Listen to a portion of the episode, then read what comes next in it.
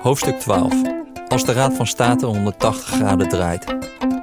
In het vorige hoofdstuk werd door pers en politiek hard gezocht naar een hoofdschuldige. Wie daar tegen inging, kreeg een stortvloed van kritiek te verduren. In dit hoofdstuk wachten de pers en politiek op een rapport over de toeslagenaffaire.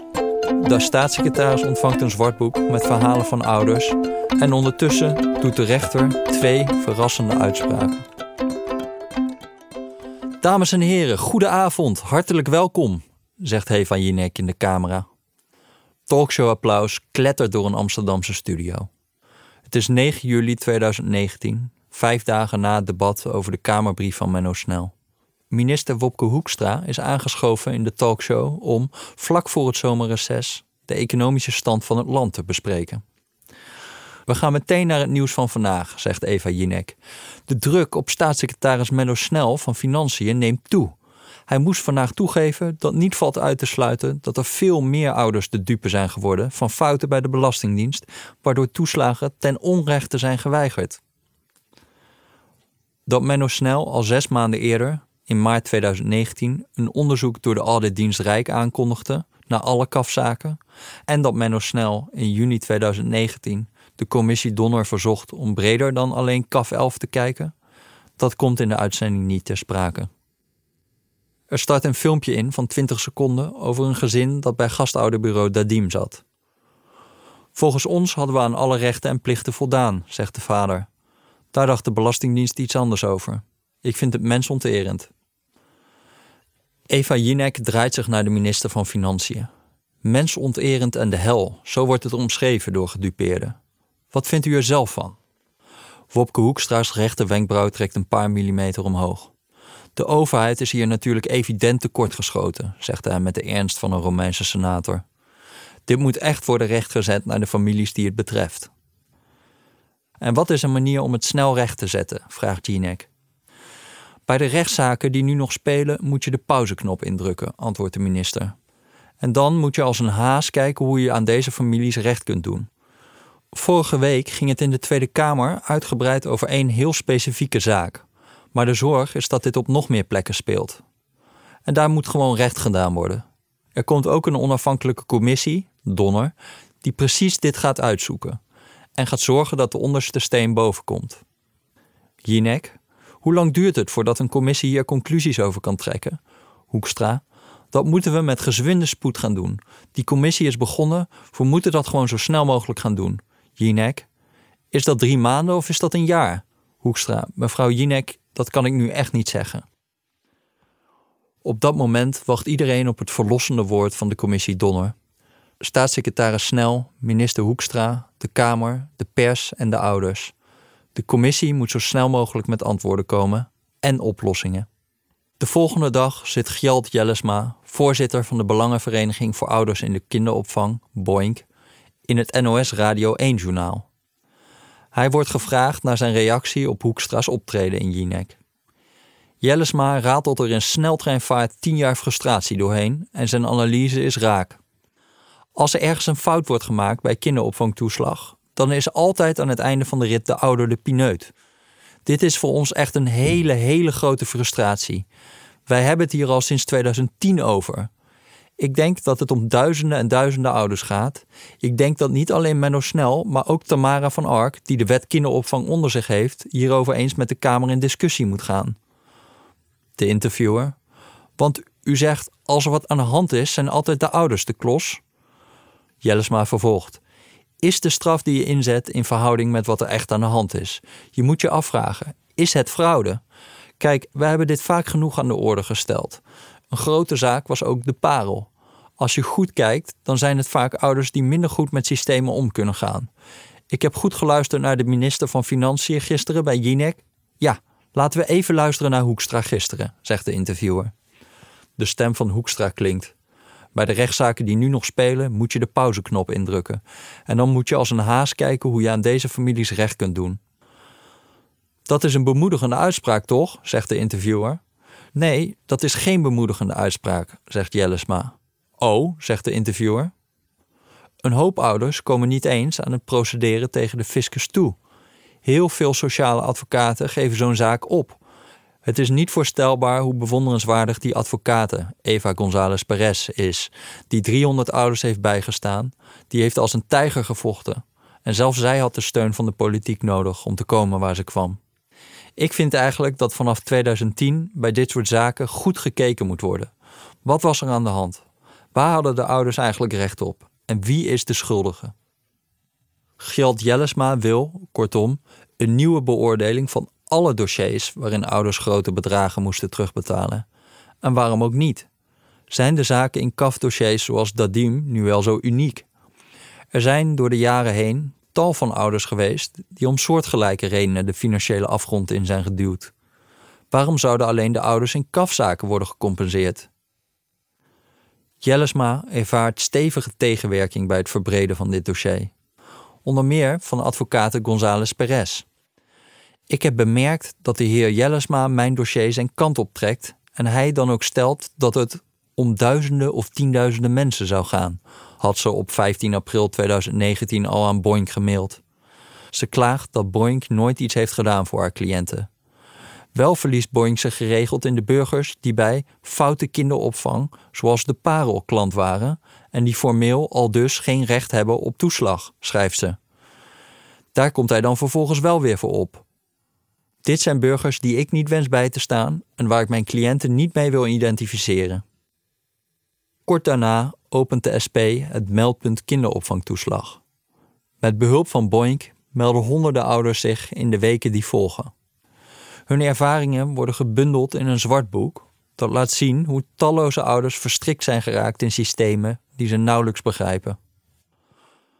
Welke reden heeft u gehad voor stopzetting? vraagt het zwartboek. De ouders reageren. Geen reden gehad. Ik heb een aantal keer gebeld, maar mijn bezwaar hielp niet terwijl ik de jaaropgave van de kinderopvang twee keer verstuurd had. Misschien heb ik te veel ontvangen, maar ik moet alles terugbetalen, ook waar ik wel recht op had in die jaren. Grove schuld en dat ik geen recht had over de jaren 2011 tot en met 2014. Ze geven aan dat het terecht is, maar ik heb alleen uitbetaald aan het gastouderbureau. Ik wil graag geholpen worden, het is veel te veel geld. Ontbrekende, onduidelijke of onjuiste gegevens, we snappen het niet, betaal alles maar terug. Sommige ouders geven aan hoe de kleinste gebreken tot enorme terugvorderingen kunnen leiden. Ik moest kopieën van contracten van mijn kinderopvang en van het gastouderbureau opsturen ter controle.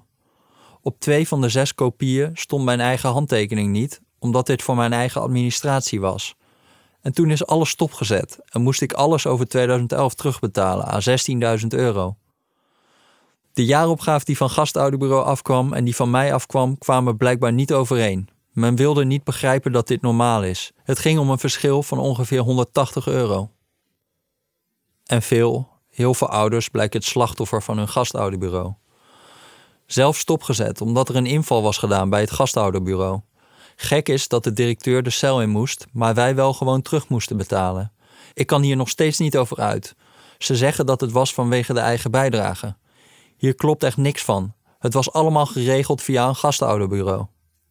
Mijn zoontje zat bij een kinderopvang en toen zei de belasting dat ze geen geld meer zal gaan geven voor het opvang waar mijn zoontje zat, omdat de opvang fraude heeft gepleegd. Vage redenen. Geen jaaropgave ingeleverd. 2009, 2011, 2012 en 2013 terugbetalen. Gastouderbureau COA, later Dolce, nog later Laila, wou niet meewerken. Was later met de Noorderzon vertrokken maar wij moeten ruim 15.000 euro terugbetalen. Veel ouders geven aan dat ze in bezwaar zijn gegaan, zelfs naar de rechter zijn gestapt, maar meestal zonder resultaat. Verscheen zonder advocaat voor de rechter, uiteraard verloren. Daarna heb ik een advocaat kunnen regelen, in hoger beroep gegaan bij Raad van State, maar die hebben we ook verloren. Er is een heel traject geweest, maar alsnog door de Raad van State bepaald dat we de toeslagen terug moeten betalen. We zijn naar de rechtbank geweest, maar er viel niet te praten met de juridisch persoon van de Belastingdienst. Rechter was tijdens de rechtszaak ook aan het proberen voor een oplossing, maar de juridische persoon hield voet bij stuk en zei dat het gewoon terugbetaald moest worden. Uitspraak van de rechter was dat we alles terug moesten betalen. En soms, heel soms, behalen ouders een moeizame overwinning. Na heel veel moeite en lastig contact bezwaar deels gegrond verklaard. Na daar weer over in beroep te gaan, volledig gegrond verklaard. De toeslag werd weer gestart. De 10.000 euro hoefden we niet te betalen en in één klap kregen we alle toeslag over de maanden dat het stop was gezet. Al ons geld was op. We kwamen net aan rond, maar ook onze energie en kracht was ver te zoeken. Ik heb alles zelf gedaan. Wat een jurist kan, kan ik ook. Renske Leijten van de SP overhandigt op 28 augustus 2019 het zwartboek aan Menno Snel. We hebben zoveel meldingen gekregen dat duidelijk is dat het een veel breder probleem is binnen de Belastingdienst, zegt ze tegen Trouw. Dit gaat niet om een incident, maar om systematisch hard optreden en veel mensen onnodig in grote financiële problemen brengen. Als hoofdschuldige wijst Leijten opnieuw de Belastingdienst aan. De Belastingdienst is een machtige tegenstander en hanteert lang niet altijd de menselijke maat. Ze kan mensen opjagen en zelfs vogelvrij verklaren. En opnieuw heeft Leijten niet over de wetgevende of de rechtsprekende macht. Toch is er in het zwartboek zelf wel aandacht voor de rechtspraak. Achterin is een sectie aanbevelingen opgenomen. Bij aanbeveling 6 staat: Breng in kaart welke grenzen er door juridische procedures zijn ontstaan en presenteer dit aan de Tweede Kamer. Een rechterlijke uitspraak over hoe een wet precies ingevuld en gehandhaafd kan worden, kan afwijken van wat de wetgever beoogd heeft met een wet. Daarom is het zinvol om de gegroeide juridische uitvoering van de kinderopvangtoeslag opnieuw met de Tweede Kamer te bezien. Het is een uitstekende aanbeveling die geen dag te vroeg komt. Toch zal ze spoedig achterhaald blijken. Op 23 oktober 2019, een week voordat de commissie Donner met haar rapport zou komen, doet de afdeling bestuursrechtspraak van de Raad van State namelijk twee uitspraken. Twee uitspraken die alles op zijn kop zetten. Eerst lijkt de rechtszaak nog te verlopen zoals dit soort rechtszaken over kinderopvangtoeslag al tien jaar verlopen. Een moeder heeft verzuimd om 2174 euro een eigen bijdrage te betalen. Daarom heeft ze geen recht op 12.635 euro aan kinderopvangtoeslag. De lagere rechtbank heeft de beslissing van de Belastingdienst al bevestigd. De moeder is nu bij de Raad van State in beroep om te betogen dat ze de eigen bijdrage wel heeft voldaan, maar in contanten, hoewel ze daar geen bewijsstukken van heeft. Slecht verhaal, vindt de Raad van State. Maar vervolgens doet de rechter iets wonderlijks in haar uitspraak. Waar ze eerst nog, tien jaar lang, geen enkele mogelijkheid zag om in dit soort gevallen toch recht te geven op kinderopvangtoeslag, neemt ze nu een andere afslag. Heeft het omgeslagen maatschappelijk gemoed de Raad van State misschien beïnvloed? Gaat de rechter nu ook omgevingsbewust te werk? De rechters schrijven in hun uitspraak. Door het grote aantal vergelijkbare zaken dat in de loop der jaren aan de afdeling bestuursrechtspraak van de Raad van State is voorgelegd, zijn de ernst en omvang van de financiële gevolgen van de jurisprudentie in meerdere gevallen kenbaar geworden. En zo, in één ferme zwiep, schuiven de rechters de alles of niets benadering van tafel. Het voorkomen van misbruik wordt meer in evenwicht gebracht met de gerechtvaardigde belangen van de burger, oordelen de rechters. De Raad van State geeft de Belastingdienst daarom een half jaar de tijd om een nieuwe, meer evenwichtige, lees mildere beslissing te nemen in de zaak van deze moeder. Daar blijft het niet bij. Er moet niet alleen milder worden gekeken naar dit dossier, oordeelt de Raad, maar ook naar toekomstige gevallen. En hoogst ongebruikelijk, misschien zelfs uniek, is dat de Raad van State in zijn uitspraak nu de mogelijkheid openlaat om het beleid met terugwerkende kracht toe te passen. Het ligt op de weg van de Belastingdienst toeslagen te bepalen hoe hij om zal gaan met andere gevallen waarin hij eerder heeft beslist dat geen recht bestaat op kinderopvangtoeslag, omdat niet is aangetoond dat de kosten volledig zijn voldaan, al dus de uitspraak. Hoe is deze gigantische ommezwaai mogelijk? Wel nu, met deze uitspraak past de Raad van State voor het eerst het evenredigheidsbeginsel toe bij de heikele kwestie van het al dan niet betalen van de eigen bijdrage. Het evenredigheidsbeginsel is een van de belangrijkste wetsartikelen in de Algemene Wet Bestuursrecht. Kort gezegd, als de overheid een besluit neemt, dan moet ze haar eigen belangen afwegen tegen die van de burger. Staat de schade die de overheid aanbrengt wel in verhouding tot wat ze met het besluit beoogt? Is het besluit, kortom, wel evenredig? Neem de beslissing dat er geen recht bestaat op kinderopvangtoeslag wanneer een ouder de 2174 euro aan eigen bijdrage niet heeft betaald. Wegen de belangen van de Belastingdienst, dat ouders de eigen bijdrage moeten betalen, wel op tegen de belangen van de ouder, die een financiële doodsmak maakt als het 12.635 euro terug moet betalen. Let wel, in het wetsartikel over het evenredigheidsbeginsel staat een glashelder voorbehoud. Het bestuursorgaan weegt rechtstreeks bij het besluit betrokken belangen af, voor zover niet uit een wettelijk voorschrift een beperking voortvloeit. Met andere woorden, als de wet expliciet voorschrijft dat er geen recht is op kinderopvangtoeslag bij het onbetaald laten van de eigen bijdrage, dan moet de Belastingdienst doen wat de wet zegt. Dan mag de fiscus geen rekening houden met de belangen van ouders. De wet overtroeft dan het evenredigheidsbeginsel. En dat is precies wat de Raad van State jarenlang heeft geoordeeld. Een belangenafweging was volgens de hoogste rechter niet mogelijk omdat het samenspel van wetteksten dwingend zou voorschrijven dat er geen recht bestaat op kinderopvangtoeslag als niet alle kinderopvangkosten, waaronder de eigen bijdrage, zijn betaald. Die juridische lijn werd in graniet gebeiteld met een uitspraak die de Raad van State op 8 juni 2016 deed. Een vader had 296 euro niet betaald op een totaalbedrag van 9589 euro. 3% van de totale kinderopvangkosten. En moest toch alle toeslag terugbetalen. De advocaat van deze vader vroeg de Raad van State expliciet om toepassing van het evenredigheidsbeginsel. De drie rechters in deze zaak, onder wie Bartjan van Ettenkoven, de huidige voorzitter van de afdeling bestuursrechtspraak bij de Raad van State, wezen dit beroep op het evenredigheidsbeginsel af. In de uitspraak waarin de vader het onderspit delfde, beriepen de rechters zich op drie wetsartikelen. Precies de drie wetsartikelen die ook in hoofdstuk 4 al voorbij kwamen. Artikel 1.7, eerste lid van de wet kinderopvang, waarin staat dat de hoogte van de kinderopvangtoeslag afhankelijk is van het inkomen en de kosten van de kinderopvang. Artikel 1.52 van de wet kinderopvang, waarin staat dat er een schriftelijke overeenkomst moet zijn met een kinderopvanginstelling of een gastouderbureau.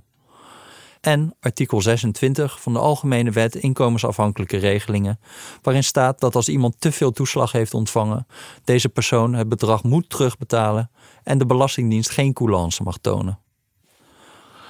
Uit het samenspel van deze drie wetsartikelen bleek volgens de rechters dat er geen recht op kinderopvangtoeslag bestond als niet alle kinderopvangkosten, inclusief de eigen bijdrage, waren betaald. En op basis van precies dezelfde wetteksten komt de Raad van State nu ineens tot de omgekeerde conclusie. Namelijk dat er wel recht op kinderopvangtoeslag kan zijn als niet alle kosten zijn betaald. Voor het eerst krijgt de Belastingdienst de juridische ruimte om de belangen van de ouders mee te wegen. Op het eerste oog is het onduidelijk waarom die ruimte er eerst niet was. Nergens in de wet staat een artikel dat stelt: gij zult de eigen bijdrage betalen. Artikel 1.7 eerste lid zegt zelfs dat de hoogte van de kinderopvangtoeslag afhankelijk is van de kosten van de kinderopvang. Oké, dus als die kosten lager zijn, omdat je verzuimt de eigen bijdrage te betalen, dan krijg je minder kinderopvangtoeslag. Er staat niet dat je in zo'n situatie geen kinderopvangtoeslag krijgt. Dat ongeoefende juristen moeite hebben de conclusie van de Raad van State uit de wettekst te halen, is niet zo vreemd. Geoefende juristen hebben dat namelijk ook. Bert Marseille, professor bestuursrecht aan de Rijksuniversiteit Groningen, is net als veel van zijn collega's verbaasd door de nieuwe uitspraak van de Raad van State. Het gebeurt wel eens dat een bestuursrechter terugkomt op eerdere rechtspraak, maar erg vaak komt dat niet voor.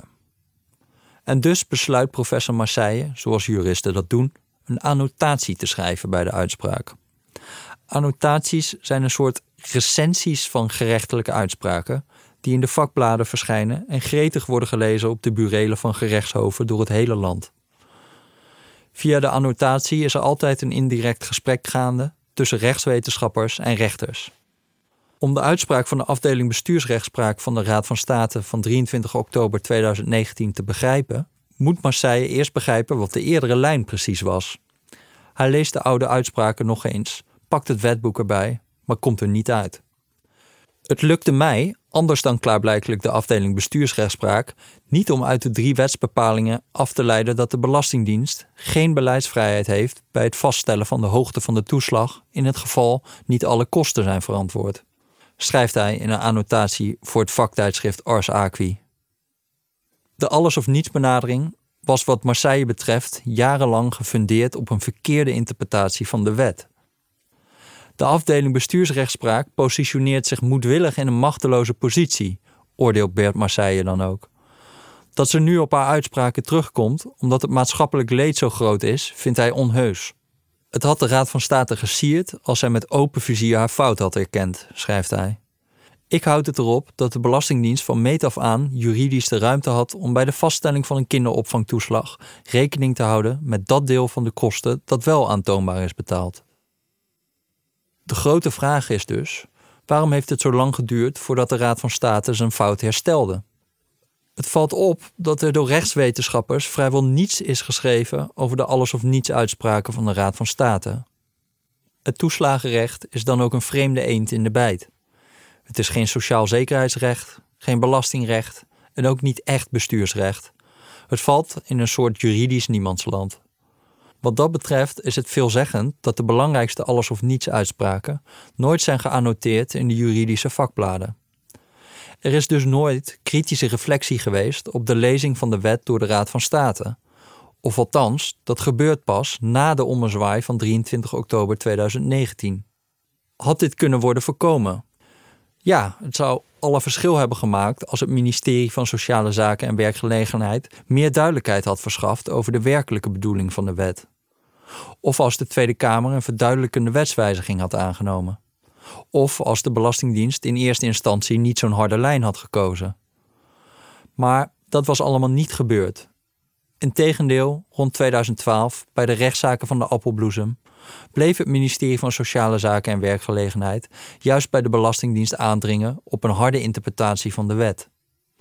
En de Tweede Kamer bleef, vooral na de Bulgarenfraude, vragen om snoeiharde fraudebestrijding. De juristen van de afdeling toeslagen gebruikten de ruimte in de wet dus voor een strenge lezing van die wet. Toen de Raad van State deze strenge lezing goedkeurde, zoals in de rechtszaken van de appelbloesem en de parel gebeurde, zag de afdeling toeslagen daarin een bevestiging dat het dus zo moet. Maar hierbij werd het mag verward met het moet. Als de Raad van State een zeer strenge lezing van de wet toestaat, wil dat nog niet zeggen dat de wet ook zo gelezen moet worden. Pas op 8 juni 2016, met de kraakheldere afwijzing van het beroep op het evenredigheidsbeginsel, oordeelde de Raad van State voor het eerst dat er geen wettelijke ruimte bestond om af te wijken van de alles of niets benadering. Pas vanaf dat moment was er geen weg meer terug voor de afdeling toeslagen. Na die uitspraak was het niet meer mogen, maar moeten. Maar was die lezing voor 8 juni 2016 ook al in graniet gebeiteld? Wat was er gebeurd als de afdeling toeslagen, zoals voorgesteld in het managementteam toeslagen in 2014, gewoon was gestopt met de alles of niets benadering? Soms is het wel zo makkelijk om te geloven dat je geen moeilijke beslissing hoeft te nemen, omdat iemand anders dat besluit al voor jou heeft genomen. Zelfs als dat niet zo is. De wrange werkelijkheid is dat zowel ministeries als de Belastingdienst al ver voor 8 juni 2016 meenden dat de alles of niets benadering geen kwestie was van mogen, maar van moeten. Toen in juli 2014 het managementteam toeslagen aan zijn eigen juristen advies vroeg over de mogelijkheid om meer maatwerk te bieden in dossiers met een niet betaalde eigen bijdrage, beweerden de juristen dat de Raad van State geen ruimte meer bood. In de Tweede Kamer zeiden Erik Wiebes en Lodewijk Asscher steeds soortgelijke dingen. Het moet. Kijk maar naar de Raad van State. Een wet of een uitspraak, het mogen inmiddels duidelijk zijn, is een buigbaar stukje tekst. Maar als je het anders wilt, dan moet je hem wel durven buigen. Er lijkt nog een reden te zijn waarom de Raad van State zo lang volhardde. Ongeveer tien rechters gingen over alle uitspraken in de kinderopvangtoeslagzaken. De meeste van hen zaten al bij de Raad van State sinds het prille begin van de kinderopvangtoeslag, toen de rol van gastouderbureaus nog klein was en de geldstromen ondoorzichtig waren. In veel van die zaken was er sprake van evident misbruik. Tienduizenden toeslageuro's gingen naar ouders en grootouders, waarbij niet meer dan een bonnetje voor babyluiers overlegd kon worden. Het geld was weg en de bestemming was onbekend. In die jaren kozen de rechters om een harde lijn goed te keuren, waarbij elk betalingsgebrek aanleiding was voor volledige afwijzing. Naarmate de tijd vorderde, kwamen er steeds meer ouders op zitting die niet zoveel misdaan hadden. Sommige ouders in kafonderzoeken bijvoorbeeld, voor wie de gevolgen van de harde lijn duidelijk disproportioneel waren. Maar in plaats van terug te komen op de eerdere uitspraken, kozen de Raad van State rechters voor een andere oplossing. Wanneer het om een pietluttig vergrijp ging, bijvoorbeeld als een paar honderd euro eigen bijdrage niet was betaald, sprak de rechter de Belastingdienst vermanend toe en werd de advocaat van de fiscus gevraagd om nog eens met een welwillende blik naar de zaak te kijken. De advocaat van de Belastingdienst gehoorzaamde dan en kwam terug met een nieuwe, mildere beslissing. De ouder trok vervolgens de zaak in. Probleem opgelost. Op een zitting bij de Raad van State bleek het recht dus regelmatig een stuk soepeler dan in de harde gerechtelijke uitspraken was vastgelegd. En dat was precies het probleem. In een interne evaluatie uit december 2019 over de alles of niets benadering zou de Raad van State concluderen dat zijn rechters onvoldoende beseften dat hun uitspraken veel verder reikten dan de behandelde zaken in de rechtszaal. De juridische lijn van de Raad van State stolt namelijk in werkinstructies en regels, waar elke medewerker bij de afdeling toeslagen zich aan heeft te houden. Ieder jaar toetst de auditdienst Rijk een willekeurige steekproef van toeslagendossiers aan de hand van uitspraken van de Raad van State, de zogenoemde rechtmatigheidscontrole. Stroken de beslissingen van de afdeling toeslagen wel met wet en regelgeving? Zijn de besluiten wel rechtmatig? Als er te veel dossiers worden gevonden waarin toeslagen de wet niet handhaaft, dan geeft de Algemene Rekenkamer, de waakhond die controleert of de overheid wel zorgvuldig omgaat met belastinggeld, geen rechtmatigheidsverklaring af. Dat zou funest zijn voor de Belastingdienst, want zijn opdrachtgever, het ministerie voor Sociale Zaken en Werkgelegenheid, rekent hem af op rechtmatigheid. De staatssecretaris van Sociale Zaken staat een pittig debat in de Kamer te wachten, mocht er onrechtmatig zijn uitgekeerd. Door de informele rechtspraktijk bij de Raad van State dachten rechters dat ze wel goed zaten. In de rechtszaal was immers netjes maatwerk geleverd. Maar omdat de Raad van State niet formeel van standpunt veranderde over de alles of niets benadering, veranderde er in de rest van de keten, bij het besluit, bij het bezwaar, bij het beroep, helemaal niets. Op 23 oktober 2019 zet de Raad van State niet alleen een streep door de alles of niets benadering. Hij doet nog een belangrijke uitspraak. Diezelfde dag oordelen de rechters over een zaak van een moeder die 34.566 euro aan toeslagen moet terugbetalen. De vrouw is slachtoffer van een frauderend gastouderbureau dat namens haar kinderopvangtoeslag aanvroeg. Ze heeft daardoor veel te veel geld ontvangen, ook al ging het linea recta naar het gastouderbureau. In deze zaak is de onbetaalde eigen bijdrage niet het probleem. Hier is het punt dat je als ouder zelf verantwoordelijk bent voor de toeslagaanvraag. Dat je bent opgelicht doet er eigenlijk niet toe. De Belastingdienst mag het terug te betalen bedrag dan ook niet kwijtschelden. Of althans, tot nu toe. Op deze dag doen de hoogste rechters namelijk een uitspraak die nog veel verder gaat dan de uitspraak over de niet betaalde eigen bijdrage. Er wordt besloten dat bij elke terugvordering van toeslagen, kinderopvangtoeslag, huurtoeslag, zorgtoeslag, doet er niet toe, het evenredigheidsbeginsel moet worden toegepast. En ja, ook deze uitspraak is op zijn zachtst gezegd wonderlijk. In artikel 26 van de Algemene Wet Inkomensafhankelijke Regelingen staat dat als je te veel toeslag hebt ontvangen, bijvoorbeeld je inkomen valt iets hoger uit dat jaar, je huurprijs was toch wat lager, of je bent opgelicht door een gastouderbureau dat voor jou te veel toeslag heeft aangevraagd, de Belastingdienst het terug te vorderen bedrag niet mag matigen. De fiscus moet alles terugvorderen. Maar nu ziet de Raad van State op miraculeuze wijze toch ineens mogelijkheid om de letterlijke tekst van artikel 26 zo te interpreteren dat er precies het omgekeerde staat. Anders dan de afdeling bestuursrechtspraak eerder heeft geoordeeld, is hierin niet voorgeschreven dat de Belastingdienst toeslagen het gehele bedrag van de belanghebbende moet terugvorderen, schrijft hij in zijn uitspraak. Ook hier zien de hoogste rechters dus mogelijkheden om het evenredigheidsbeginsel toe te passen. En deze uitspraak is nog verstrekkender dan de uitspraak over de niet betaalde eigen bijdrage, want hij impliceert dat, ondanks de wet, voortaan bij elk besluit over de terugvordering van kinderopvangtoeslag, huurtoeslag of zorgtoeslag moet worden onderzocht of het belang van de ouders niet buitenproportioneel wordt geschaad. De uitspraak van de Raad van State past in een trend. De rechters van de Raad van State hangen een steeds minder letterlijke interpretatie van de wet aan en grijpen steeds vaker terug op algemene rechtsbeginselen zoals evenredigheid, zorgvuldigheid en gelijkheid. Michiel Scheltema, een vooraanstaand rechtsgeleerde, spreekt hier ook wel van de responsieve rechtsstaat. In een lezing van 4 april 2019 schetst hij het contrast tussen de bureaucratische rechtsstaat en de responsieve rechtsstaat.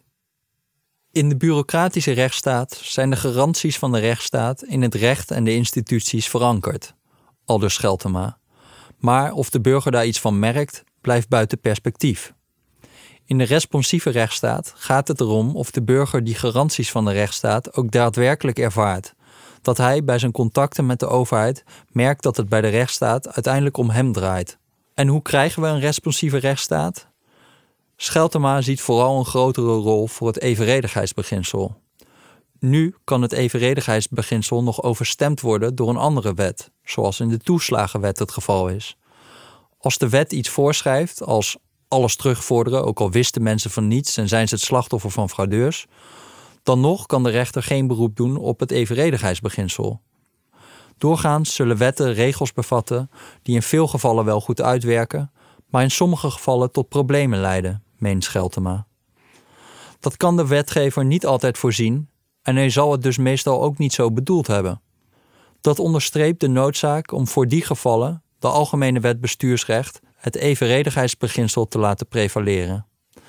Wat Scheltema hier eigenlijk zegt, is dat de rechter de mogelijkheid moet hebben om een wet even tussen haakjes te zetten als die wet in de praktijk zo duidelijk tot onredelijke uitkomsten leidt.